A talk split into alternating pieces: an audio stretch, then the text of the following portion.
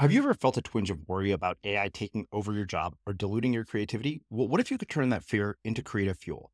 We've just published an amazing new ebook called The Four Keys to Success in an AI World. And this is more than just a guide, it's a deep exploration into the human skills that AI can't touch, the skills that are essential for standing out and thriving, no matter how much technology evolves. We're talking about real differentiators here like creativity, emotional intelligence, critical thinking, and much more. Inside, you'll find actionable insights and strategies to develop these skills, whether you're a creative person, a business person, or just simply someone who loves personal development. This isn't a story about tech taking over, it's a story of human creativity thriving alongside AI. Picture this AI as your creative co pilot, not just as a tool, but a collaborator that enhances your unique human skills. The Four Keys ebook will show you exactly how to do that and view AI in a new way that empowers you instead of overshadows you. Transform your creative potential today.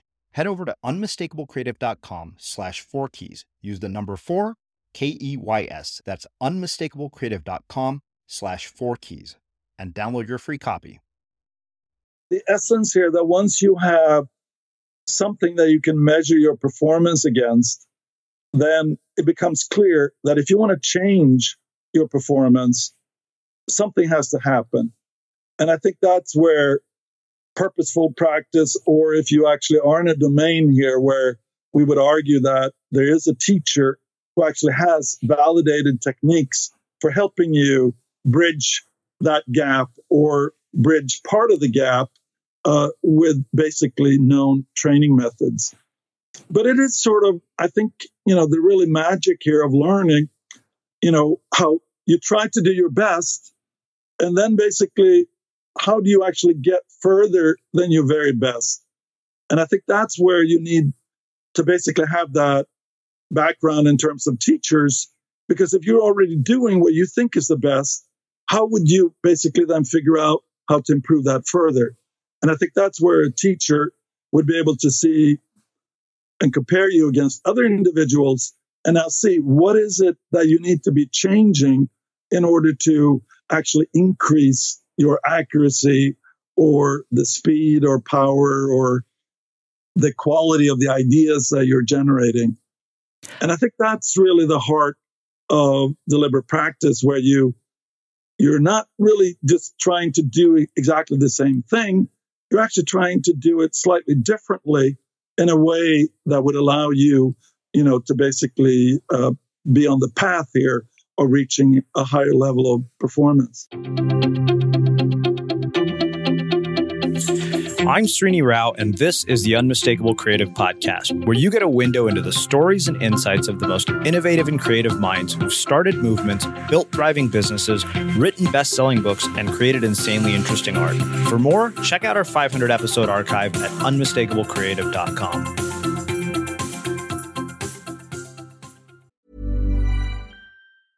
Ryan Reynolds here from Mint Mobile. With the price of just about everything going up during inflation, we thought we'd bring our prices down. So to help us, we brought in a reverse auctioneer, which is apparently a thing. Mint Mobile unlimited premium wireless. Ready to get 30, 30, bit to get 30, bit to get 20, 20, 20, bit to get 20, 20, bit to get 15, 15, 15, 15 just 15 bucks a month. So, Give it a try at mintmobile.com/switch. slash $45 up front for 3 months plus taxes and fees. Promo for new customers for limited time. Unlimited more than 40 gigabytes per month slows. Full terms at mintmobile.com. Hey, it's Ryan Reynolds and I'm here with Keith, co-star of my upcoming film If, only in theaters May 17th. Do you want to tell people the big news? All right, I'll do. it. Sign up now and you'll get unlimited for $15 a month and 6 months of Paramount Plus Essential Plan on us. mintmobile.com/switch. slash switch. Upfront payment of $45 equivalent to $15 per month. Unlimited over 40 gigabytes per month. Face lower speeds. Videos at 480p. Active Mint customers by 531.24 get 6 months of Paramount Plus Essential Plan. Auto renews after 6 months. Offer ends May 31st, 2024. Separate Paramount Plus registration required. Terms and conditions apply if rated PG. Everyone knows therapy is great for solving problems, but getting therapy has its own problems too, like finding the right therapist, fitting into their schedule, and of course, the cost. Well, BetterHelp can solve those problems. It's totally online and built around your schedule. It's surprisingly affordable too. Connect with a credentialed therapist by phone, video, or online chat, all from the comfort of your home. Visit betterhelp.com to learn more and save 10% on your first month. That's BetterHelp, H E L P. Hiring for your small business? If you're not looking for professionals on LinkedIn, you're looking in the wrong place. That's like looking for your car keys in a fish tank. LinkedIn helps you hire professionals you can't find anywhere else, even those who aren't actively searching for a new job but might be open to the perfect role. In a given month, over 70% of LinkedIn users don't even visit other leading job sites. So start looking in the right place. With LinkedIn, you can hire professionals like a professional. Post your free job on linkedin.com slash people today. One size fits all seemed like a good idea for clothes. Nice dress. Uh, it's a it's a t-shirt. Until you tried it on. Same goes for your healthcare. That's why United Healthcare offers a variety of flexible, budget friendly coverage for medical, vision, dental, and more. So, whether you're between jobs, coming off a parent's plan, or even missed open enrollment, you can find the plan that fits you best. Find out more about United Healthcare coverage at uh1.com. That's uh1.com. As creators, we're always on the move. Whether it's a live podcast event, a pop up shop, or a workshop, we're constantly interacting with community, and that's where Tap to Pay on iPhone and Stripe comes in. Imagine this you're at a live event, a listener loves your merch, or a participant wants to sign up for your course on the spot. With Tap to Pay on iPhone and Stripe, you can accept their payments right there and then, right from your iPhone, so there's no extra hardware or no delays. Total game changer. It's not just for creators, any business owner can do this. It's about making transactions smoother and much more personal, growing your business in your way. We've been using Stripe for our products and courses for a long time, and now with Tap to Pay on iPhone, you can take your business to the next level too. So visit stripe.com slash tap iPhone to learn more. Remember, folks, with Tap to Pay on iPhone and Stripe, your business is always at your fingertips. Anders, welcome to the Unmistakable Creative. Thanks so much for taking the time to join us. My pleasure. I'm really looking forward to talking to you again. Yeah, likewise. So uh, we are bringing you back for a second time because I have a new book out called An Audience of One Reclaiming Creativity for Its Own Sake, in which I dedicated an entire section of it to deliberate practice because I thought the ideas were so important. And I thought, who better to talk to about this than you, given that you literally wrote the book on the subject. But before we get into all of that, I want to ask where did you grow up and what impacted where you grew up end up having on the direction that you've gone with your life and your career? Well, you know, I, I guess you don't really have an experimental control. Uh, I grew up in Sweden, uh, in Stockholm, uh, which is the capital of Sweden, and uh, pretty much spent my adult sort of life until I got my PhD in Sweden. Uh, I was a foreign exchange student in the United States, which I think, you know, allowed me to kind of get to a point where I really felt you know, comfortable with English and the American culture. So after I graduated, I got an opportunity to do a postdoc in the United States. So I moved there with my family, and then basically I ended up staying. Uh, uh, you know, I got a job, uh, and and I've had a couple of jobs. One uh, as a assistant professor, all the way to full professor at University of Colorado in Boulder, and now most recently I've been a professor here at Florida State University. Mm-hmm. What uh, what is the education like in in Sweden, and, and what impact uh, did the culture itself uh, have on your life and kind of the the path that you've chosen? Do you think? Well, you know, uh, I guess uh, it's uh, unfortunately a relatively long time ago. so in Sweden at that time, you know, they had much more kind of early uh, branching off. So, so I guess in fifth grade, I got onto a track that was sort of leading me to, uh, you know, academic uh, types of, of, opportunities. And uh, and I don't know. I, I think you know when I grew up, it was interesting for me the contrast when I went to the states for that one year, where I engaged in sports and all sorts of activities.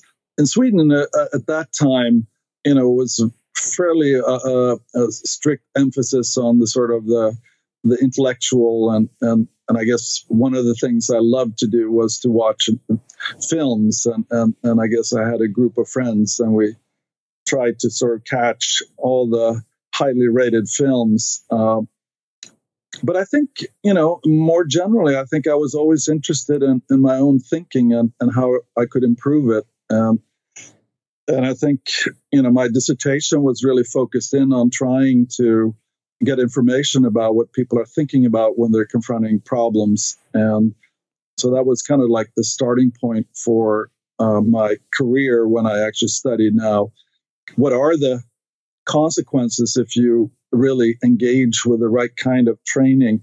You know, what are the changes that you can really accomplish? Mm.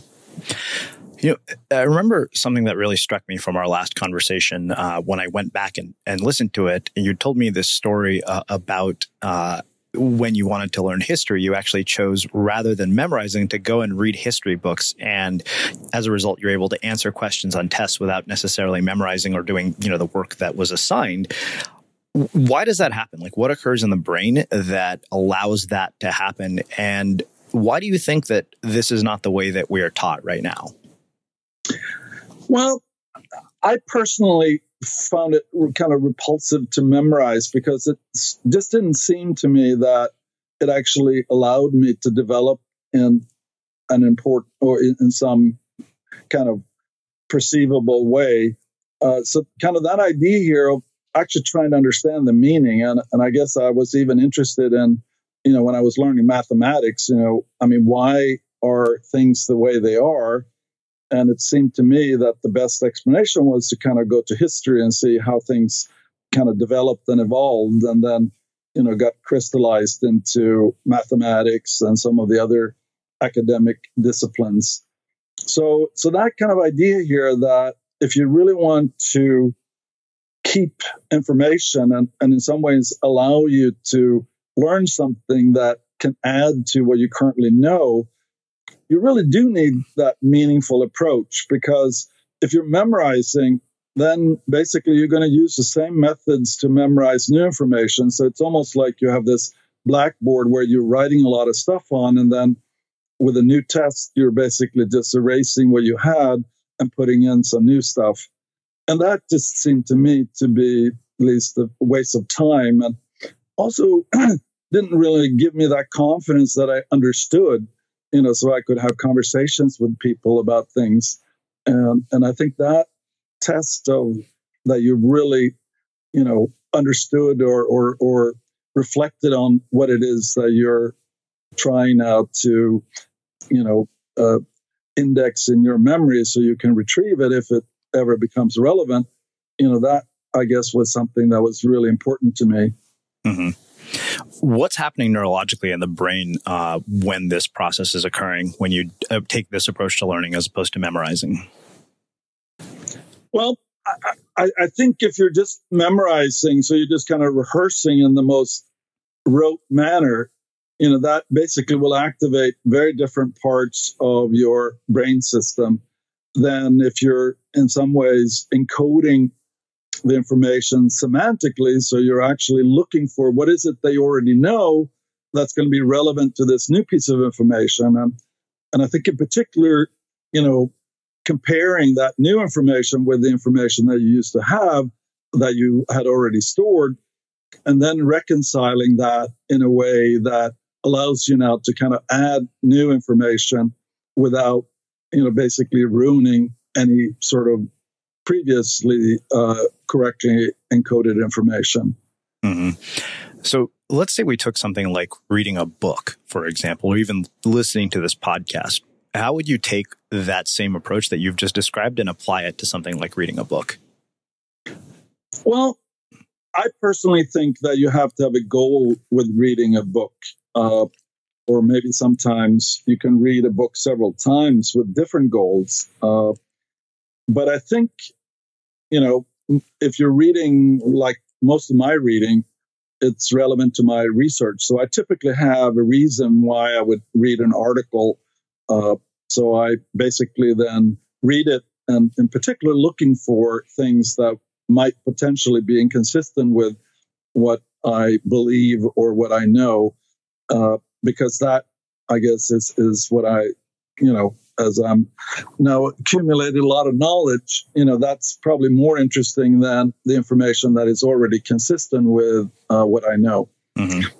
But basically, trying to understand that at the level where I can now, you know, ask questions about it, you know, to what extent is this really inconsistent or is it the author's opinion that it is inconsistent? But once you start looking more carefully at what it is that the researchers did you find that it really isn't inconsistent. Uh, there is, uh, you know, an alternative explanation here for why they got results that they thought were different when in fact they were actually doing a different study than uh, the one that I guess I would have done under this similar circumstances. Mm-hmm. So you're a college professor, and I'm wondering one, knowing everything that you do about expertise and human performance, how would you update the current education system to account for the knowledge that you possess? And what impact has it had on the way that you teach uh, your own students at, at the university you're at? I think that's a, a, great question that I, I would say that I'm currently thinking about and struggling a little bit with. And, and I think our school system, you know, is more generated in terms of giving students a certain type of experience and knowledge and not really asking the question. I mean, what are the information and, and the skills that somebody who is graduating now from our educational systems should have? And I think that's where I see that kind of interesting tension between our work on expert performance. Because many of those domains that we've studied, like music, sports, chess, you know, they are having a developmental progression and a career building that is virtually independent of the school system. So the question is, if you wanted to develop, you know, abilities to be a medical doctor or whatever, you know, would there be skills that you could actually acquire during your high school or middle school career that in some sense would, you know, make it easier for you to, you know, become a very successful surgeon. And and and I believe that just understanding the methods by which you become really good at something may actually have a real value for individuals once they now encounter a different domain that they have an understanding here what are the necessary activities that are required to really become successful and keep improving your performance across your career. Mm-hmm. Do you do you have children by any chance? Uh, two. Okay. So I asked Dan Coyle this question. Uh, a lot of parents are listening to this. You knowing what you do about uh, human performance and the ability for people to reach sort of peak potential, what impact has that had on the way that you've raised your children? And what advice would you give to parents that are listening? So, uh, my wife and I divorced really, really early on. So she's really the one that had the primary responsibility for the day to day upbringing of my uh, children. But I think, you know, I spent summers with them and, and basically uh, uh, during some periods, you know, once a week we were together. And I think what struck me was looking at a lot of individuals who make an early commitment to a career that that's pretty dangerous um, I saw a lot of people who had career ending injuries and also the tremendous competition in many domains. So to me, it was more important, you know, to communicate that kind of setting some goals in some activity and then try to improve and, and learn how you could actually change by working with the teacher, or in some cases, I would even be able to help them. So that more general preparation, and and I guess with our current school system, you know, you're going to make decisions that are mostly important here for your career after you maybe even in college. So basically, that idea that you're actually preparing somebody for the opportunities of developing skills, but leaving it open as to what particular professional direction that you would go in uh, for as long as basically the uh, you know is required for you to basically get started on your career. Mm. What uh, what role does age play in our ability to acquire skill or develop skill at this level of proficiency uh, in terms of getting to like expert level performance? I, I think that's a really interesting question. And, and I think I would want to start out saying that as we're learning more and more here about how various types of training can really improve and change people. I think age doesn't seem to be a very important constraint on how you can change.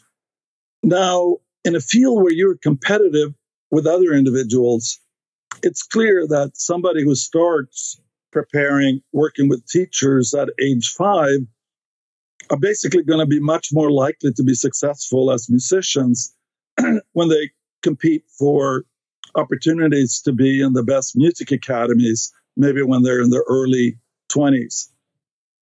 So basically, if you start when you're 15, it's going to be awfully hard for you to kind of catch up with those individuals who had an earlier start. But if you basically are now looking at a domain where people are starting at much older ages, then I think, you know, I see less problems.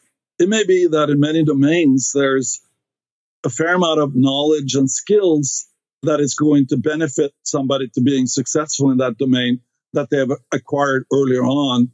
And I think I mentioned earlier that idea of being successful in some other activity is actually going to give you some really good insights into the type of training and the type of organizing of your day that is going to allow you to be most effective here in your development of skill in this new domain.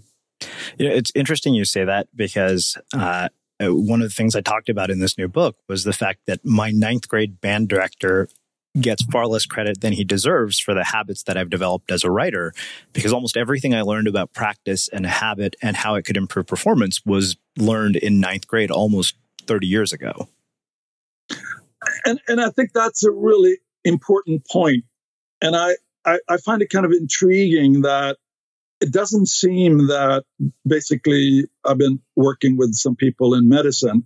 So when they're accepting, say, surgeons to a, a, a competitive program, they're really not looking back to see what that individual, their experience here of, you know, developing excellence in other areas and their insights into what it should take them in order to really you know, be successful in this new domain. And I think that, you know, might actually be something that, that some of the organizations that I've been meeting with uh, are, are starting now to incorporate as part of what they put emphasis on when they accept individuals, you know, in, in job positions or in training positions. You know, it's interesting because I think about sort of my early life, uh, career wise, and it was characterized by nothing but failure uh, you know, getting fired from jobs, being really average at jobs. And I'm wondering if you see patterns like this in people who become expert performers. Uh, are there places, you know, earlier in their life where they're really bad at something? Is that common? And what leads to the drive and motivation for somebody to say, okay, you know what, I'm committed to becoming an expert at this thing? I, I think that is a really interesting question. And and I personally believe that that I would focus more on that kind of satisfaction and drive and that sense of control that individuals get when they feel like they're able to do what they really wanted to do. So just going back to myself, you know, basically being interested here and how I could improve my own thinking and basically figuring out ways here that I would be able to do research that would convince me that I actually learned something that I didn't know before. So, so I think that personal quest that drives you, and basically there was many times that we did all sorts of explorations that never amounted to anything, but I didn't view those as failures. I viewed them more as, you know, you're eliminating kind of alternatives which makes it maybe more likely here that you eventually will find, you know, the more uh, productive and fruitful direction to go. Mm-hmm. So, what role does grit play in becoming an expert performer? And you said that you didn't view those as failures. And so often, when we fail in some way or another, the sting of it feels incredibly permanent, and we tend to get our identity sort of intertwined with the failure uh, and get emotionally derailed. How do you prevent that from happening? Well, I personally think that once you know maybe what you would like to become, and then be able to identify. I remember when I was in high school, I, I was reading biographies of people that I really admired. And I thought it was really interesting to observe, you know, the much more complicated process that allowed them to develop and eventually find something that ended up becoming very, very important that somehow established them as, as sort of, you know, famous contributing scientists. But basically, that long process that they went through, and, and basically how they more or less were thinking and kind of learning from their experience, as opposed to taking the evidence here that they couldn't do certain things uh, as as some kind of evidence that they failed or lacked the abilities. Uh, I think that was really influential to me, and and I think that idea that failure, if you basically look back on it, now obviously, if you could find a teacher, I think that teacher would be able to give you a much better sense here what path and what are the necessary changes that you need to go through in order to really be able to do the things that you want to do. Mm-hmm. And and once you look at that discrepancy between what you can currently do and what you would like to do, and then being able to see a path which may be much longer and maybe more frustrating than you expected, but it is a path that other people have taken. And having a teacher being able to point to those individuals and what it is and how long it took for them to get to the point which you're aspiring to get to. What do you think it is that causes people to give up? You know, I don't know that I've talked to that many people giving up. I was struck by when I was talking to some uh, downhill skiers, and I was kind of interested in this question, you know, whether a very successful athlete gets to a plateau where they're convinced that they can't get any better. And when I was talking to these downhill skiers, I realized that they kind of ended their active kind of competitive careers not because they didn't think they could get better. It was more that they their belief was that there were people that were sufficiently much better than they were that they didn't really see a chance for them to basically be able to catch up with those individuals and basically now uh, become successful.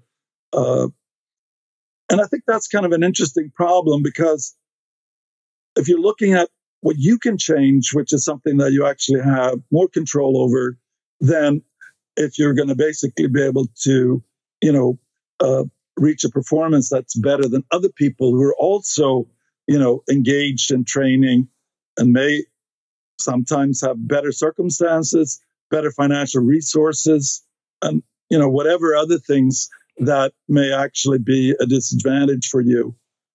So I think figuring out, you know, what is a domain where you actually have some reasonable chances here of doing what you want to do that isn't so competitive that you're always going to have to worry about that there's some people who may be even better than you are and there's no way for you to now find a slightly different path that would allow you to succeed uh, in spite of or independent of their success.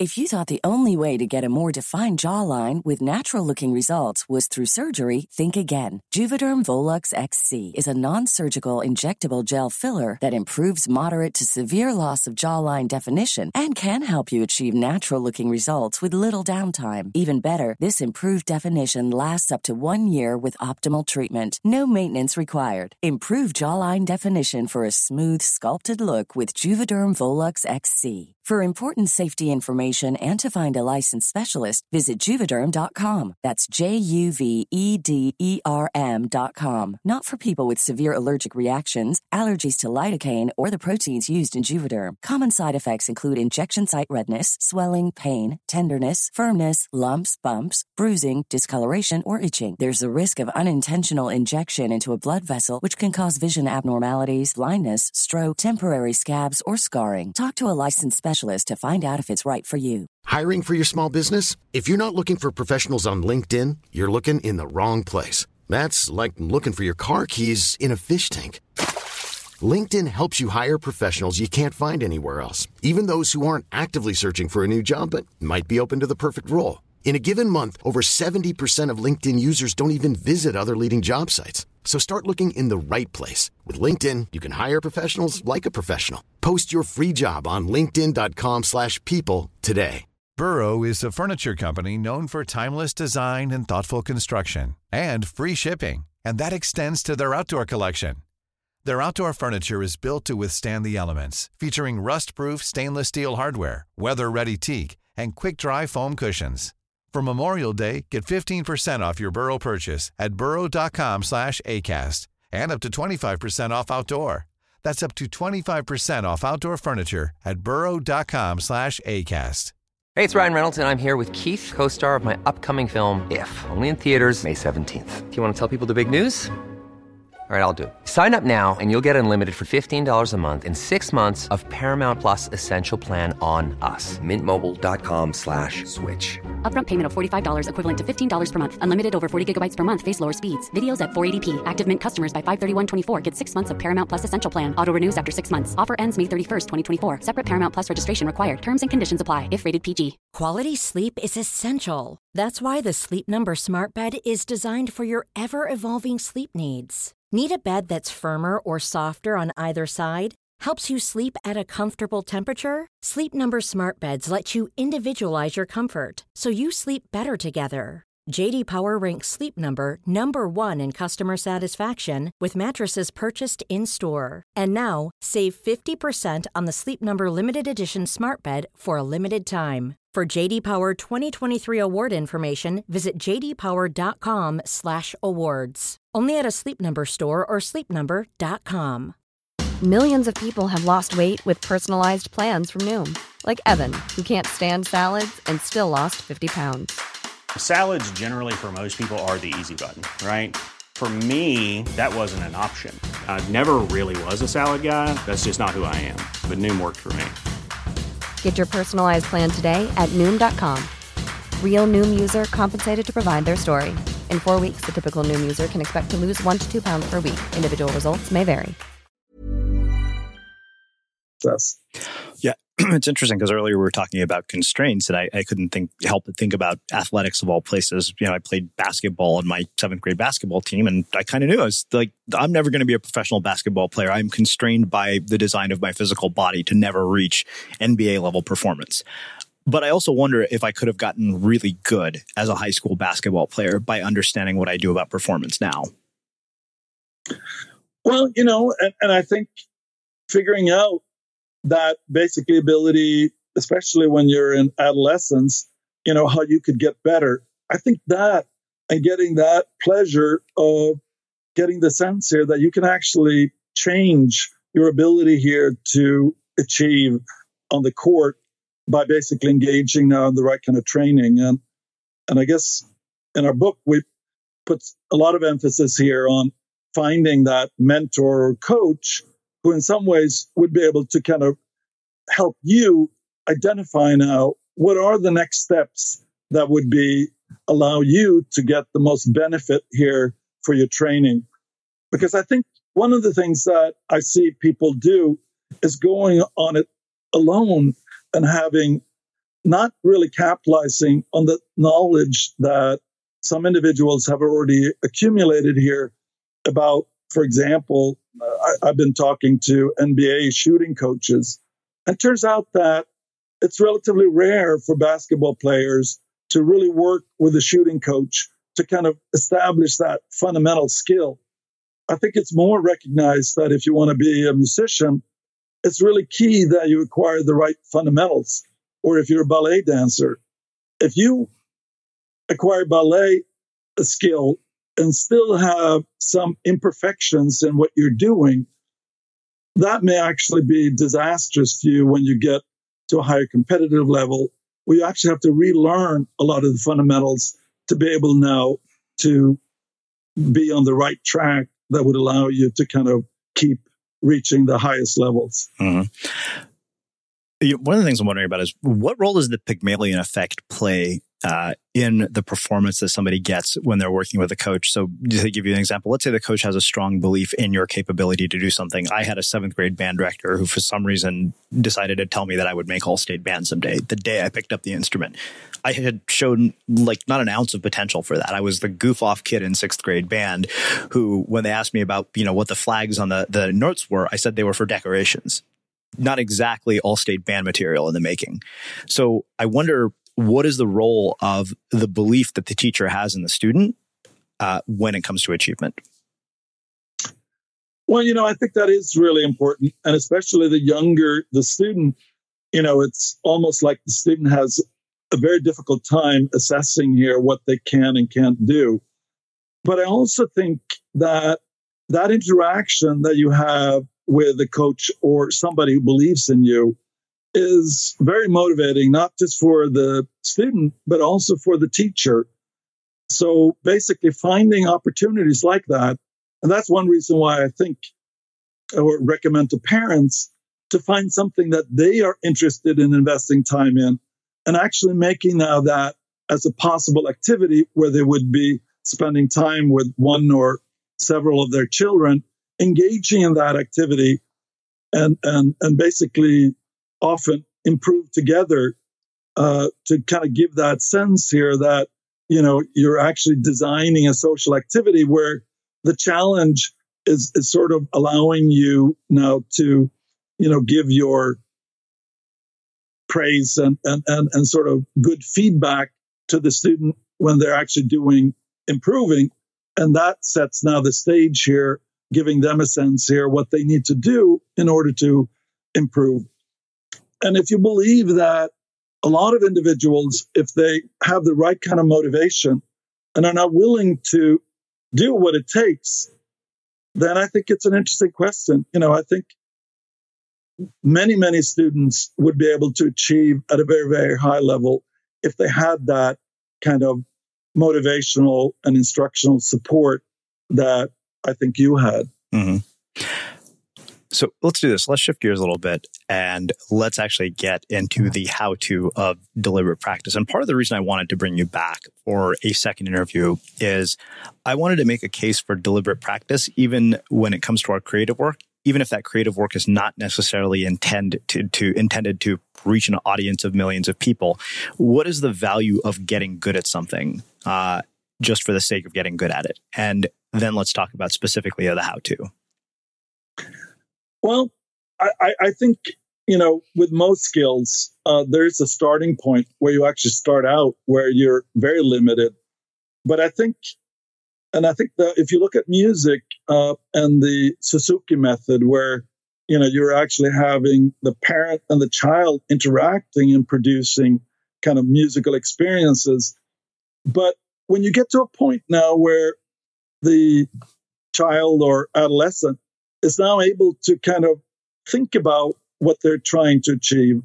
So you have a child maybe who can be humming a melody or, you know, basically having a sense here of a musical experience that they can generate in their head. And now basically that is going to allow them then to be able to work with practice so they can actually externally generate what's in their head. And I think that is sort of a general finding that I see across all the different domains. When you get to that point where you have an idea and then you actually are using the skills that you have to make that external. So if it's an image, if you are a visual artist, or if it's a story for a writer, that you basically have something that you want to communicate. And now, in order to successfully do that, skills are going to be critical. You can also evaluate now yourself by rereading your story to see, you know, to what extent could this be improved and, and to what extent would it actually get closer to that experience that you really wanted to give the people who may or may not be reading your story. Mm-hmm. So let's talk about uh, this idea of the 10,000 hour rule because I think the, the thing that I really got from your book and your work was that mindless repetition does not constitute deliberate practice. And I think one of the things that got, you know, uh, in people's head from the 10,000 hour rule was, oh, if I just do this thing for 10,000 hours, I'll get great at it. And I remember Geoff Colvin, who had written the book Talent is Overrated, said, you know, what I do at the uh, driving range every day is a pathetic example of deliberate practice. And that if he did that every day, there's no way he would have a chance against Tiger Woods on a golf course.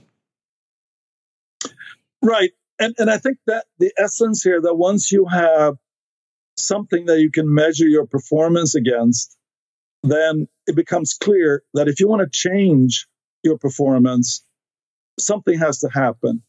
And I think that's where purposeful practice, or if you actually are in a domain here where we would argue that there is a teacher who actually has validated techniques for helping you bridge that gap or bridge part of the gap uh, with basically known training methods. But it is sort of, I think, you know, the really magic here of learning, you know, how you try to do your best. And then basically, how do you actually get further than your very best? And I think that's where you need to basically have that background in terms of teachers. Because if you're already doing what you think is the best, how would you basically then figure out how to improve that further?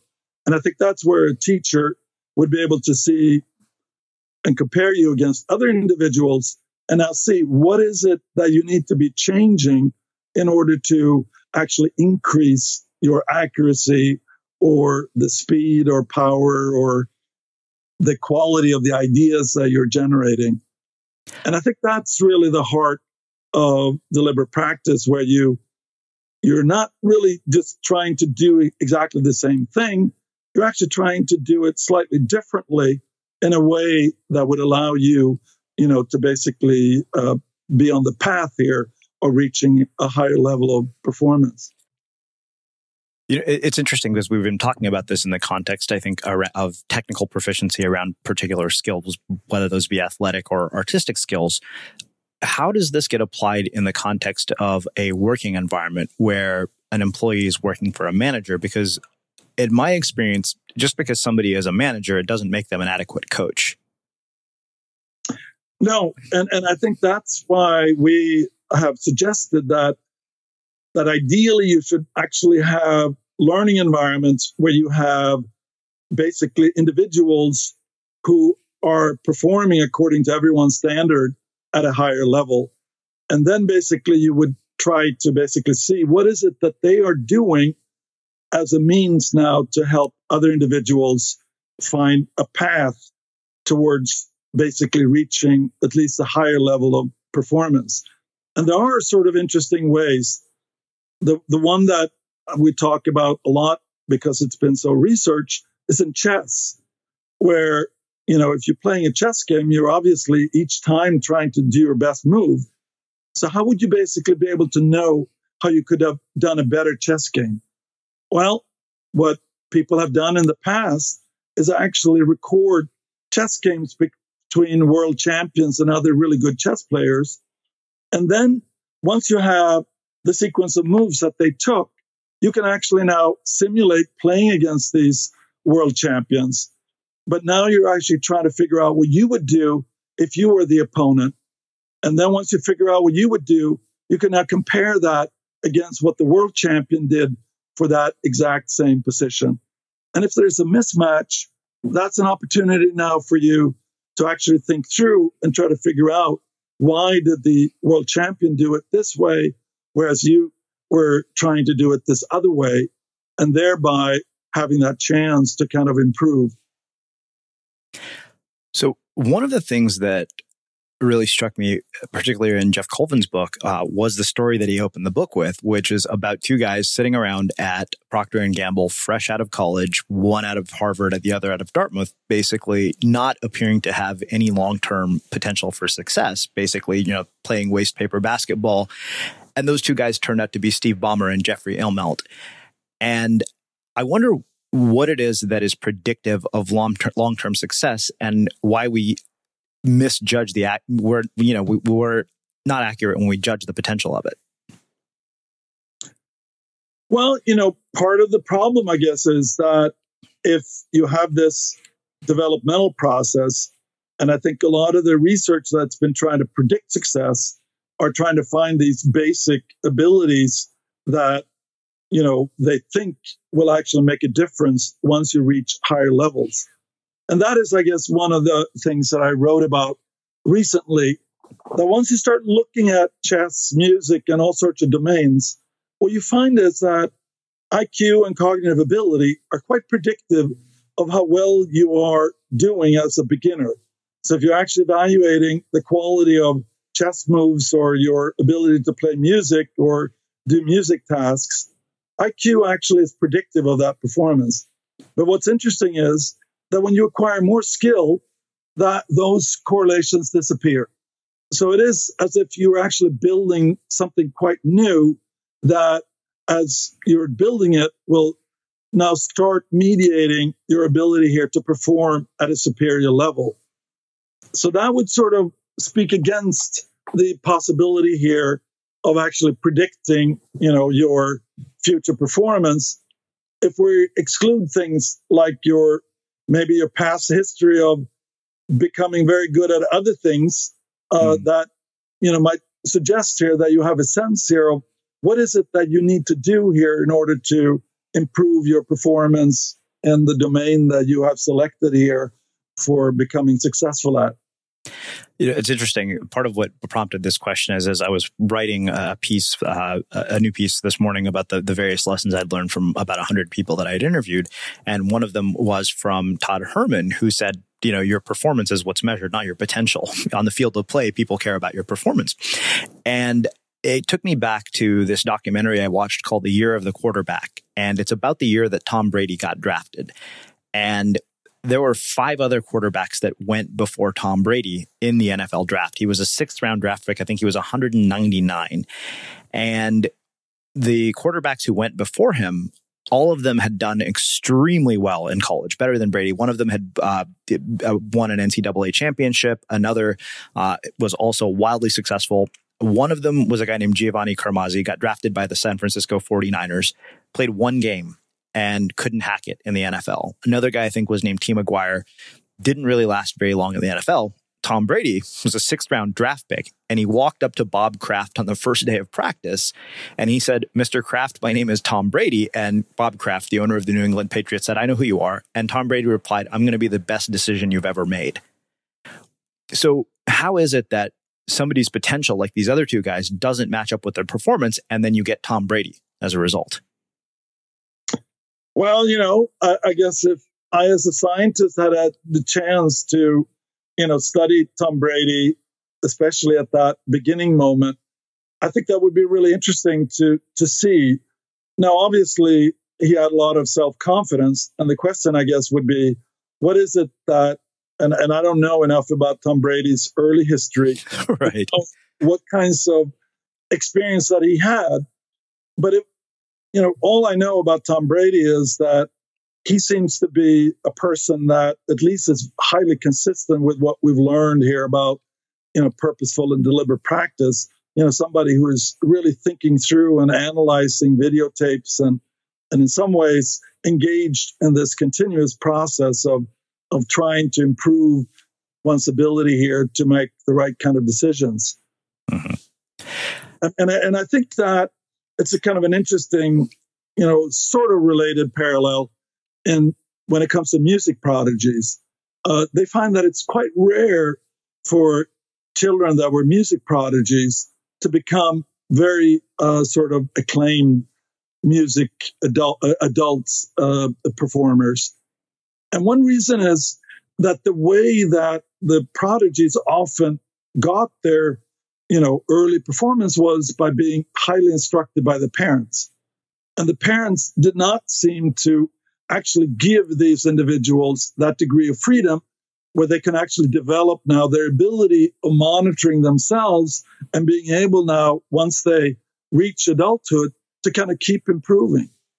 And, and I think that is sort of an interesting question that I guess if we could interview these other quarterbacks to get a better sense here of what is their background and to what extent were they actually had acquired the fundamentals so they would be able to you know, uh, kind of perform.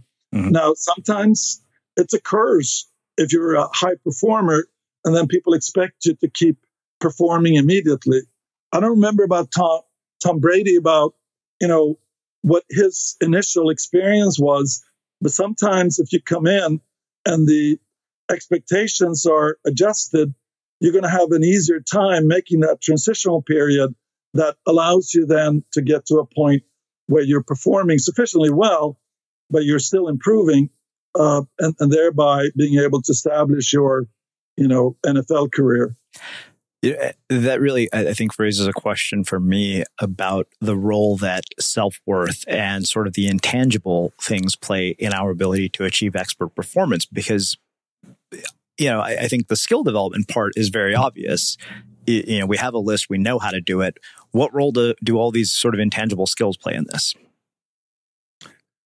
Well, I, I think once we looked at the musicians, it seemed to me that once you looked at their daily lives, you know, there's a lot of very helpful decisions that they made. And I remember one thing that struck me was when I was talking to some of them, they claimed that they were not dating sort of quote normal people, people who hadn't the same kind of commitment to excellence as they did, because they found that it was very difficult to do that because they had different priorities. So instead, they found other individuals who were equally committed to other things that had that kind of respect for, you know, basically finding that time and, and, and being able to pace yourself in a way that really allowed you now, you know, to get enough sleep so you would be able to engage in full concentration the following day when you're actually engaged in your practice. So I think you know, once you start looking at all these things, there's a lot. And having now kind of the emotional support and the kind of resources that would allow you now the freedom of actually focusing in on your own development, I think is uh, very valuable and may have some really indirect effects here on your ability here to kind of, you know, uh, start out and, and, and, and keep the career uh, developing. Uh, wow. Um, one other question around this, given that we are in an incredibly distracted world and sort of the, the deep dive that I've done into Steven Kotler's work around flow and, and focus and attention, what is the impact of our ability to manage our attention on our ability to cultivate deliberate practice? And since you and I last spoke, what have we seen in terms of human performance that has surprised you uh, and exceeded results that you saw back then? Well, I personally think that that when you when you look at individuals, uh, even you know the most successful individuals, they try to find ways that simplify their lives and and basically protect them against uh, you know uh, intrusions. And and this was true even before we had all the iPhones and mm-hmm. other so telecommunication. I mean, they, for example, writers would tend to go off into places where they were basically isolated and could completely control now their working hours so they could kind of work in the morning and then maybe spend the afternoon taking uh, uh, walks and, and doing other kinds of relax, relaxing things.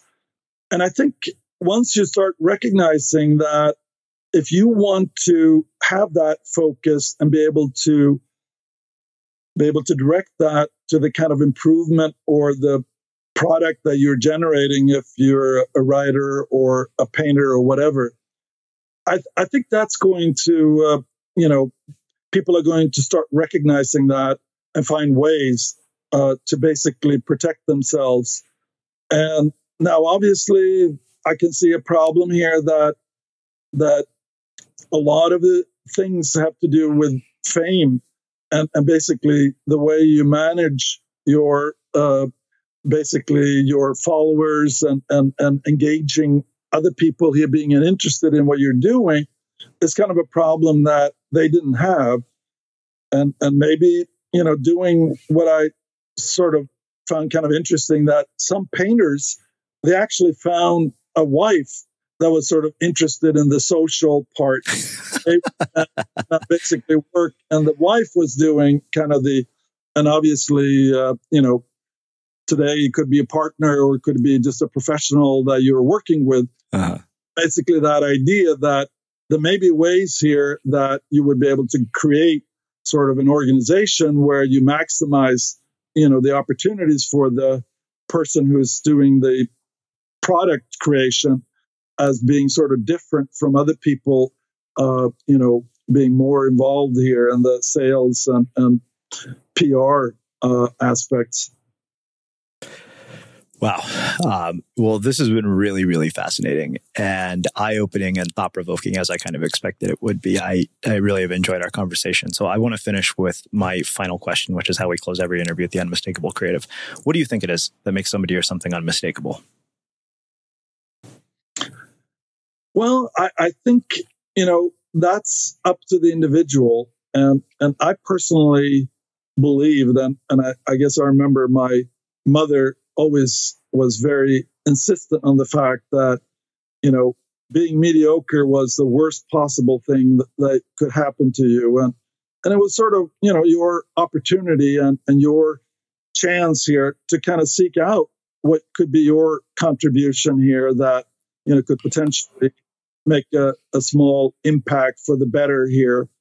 And, and I guess that kind of quest is something that I think I've been pursuing and, and, and I do find that people that I meet that I find particularly interested, interesting and, and successful, they also seem to have that sense here of, you know, more or less the search for making a contribution that goes outside of your own needs and, and that hopefully would, you know, allow other people to have lead more happy and, and, and productive lives. Mm. Well, I think that makes a really fitting and uh, beautiful end to our conversation. Where can people find out more about you and your work?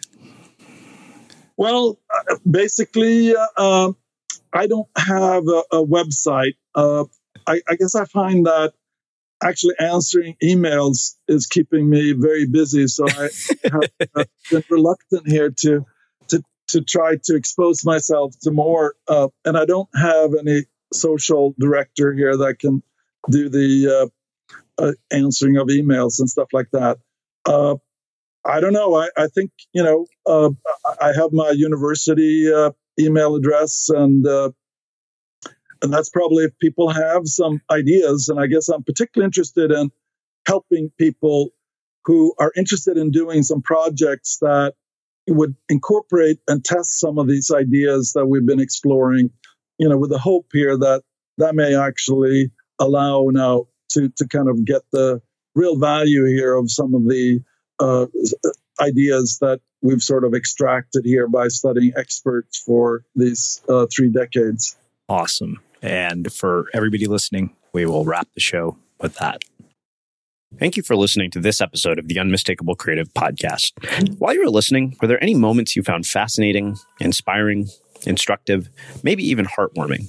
Can you think of anyone, a friend or a family member who would appreciate this moment? If so, take a second and share today's episode with that one person because good ideas and messages are meant to be shared. Planning for your next trip? Elevate your travel style with Quince. Quince has all the jet setting essentials you'll want for your next getaway, like European linen, premium luggage options, buttery soft Italian leather bags, and so much more. And is all priced at 50 to 80% less than similar brands. Plus, Quince only works with factories that use safe and ethical manufacturing practices. Pack your bags with high-quality essentials you'll be wearing for vacations to come with Quince. Go to quince.com/pack for free shipping and 365-day returns. Mom deserves the best, and there's no better place to shop for Mother's Day than Whole Foods Market. They're your destination for unbeatable savings, from premium gifts to show-stopping flowers and irresistible desserts. Start by saving 33% with Prime on all body care and candles. Then get a 15-stem bunch of tulips for just $9.99 each with Prime. Round out Mom's menu with festive rosé, irresistible berry chantilly cake, and more special treats. Come celebrate Mother's Day at Whole Foods Market. Imagine the softest sheets you've ever felt. Now imagine them getting even softer over time. That's what you'll feel with Boll and Branch's organic cotton sheets. In a recent customer survey, 96% replied that Boll and Branch sheets get softer with every wash. Start getting your best night's sleep in these sheets that get softer and softer for years to come. Try their sheets with a 30-night guarantee. Plus, get 15% off your first order at bollandbranch.com. Code BUTTERY. Exclusions apply. See site for details. Have you ever felt a twinge of worry about AI taking over your job or diluting your creativity? Well, what if you could turn that fear into creative fuel? We've just published an amazing new ebook called The Four Keys to Success in an AI World. And this is more than just a guide, it's a deep exploration into the human skills that AI can't touch, the skills that are essential for standing out and thriving, no matter how much technology evolves. We're talking about real differentiators here like creativity, emotional intelligence, critical thinking, and much more. Inside, you'll find actionable insights and strategies to develop these skills, whether you're a creative person, a business person, or just simply someone who loves personal development. This isn't a story about tech taking over, it's a story of human creativity thriving alongside AI. Picture this AI as your creative co pilot, not just as a tool, but a collaborator that enhances your unique human skills. The Four Keys ebook will show you exactly how to do that and view AI in a new way that empowers you instead of overshadows you. Transform your creative potential today. Head over to unmistakablecreative.com slash four keys. Use the number four, K E Y S. That's unmistakablecreative.com slash four keys and download your free copy.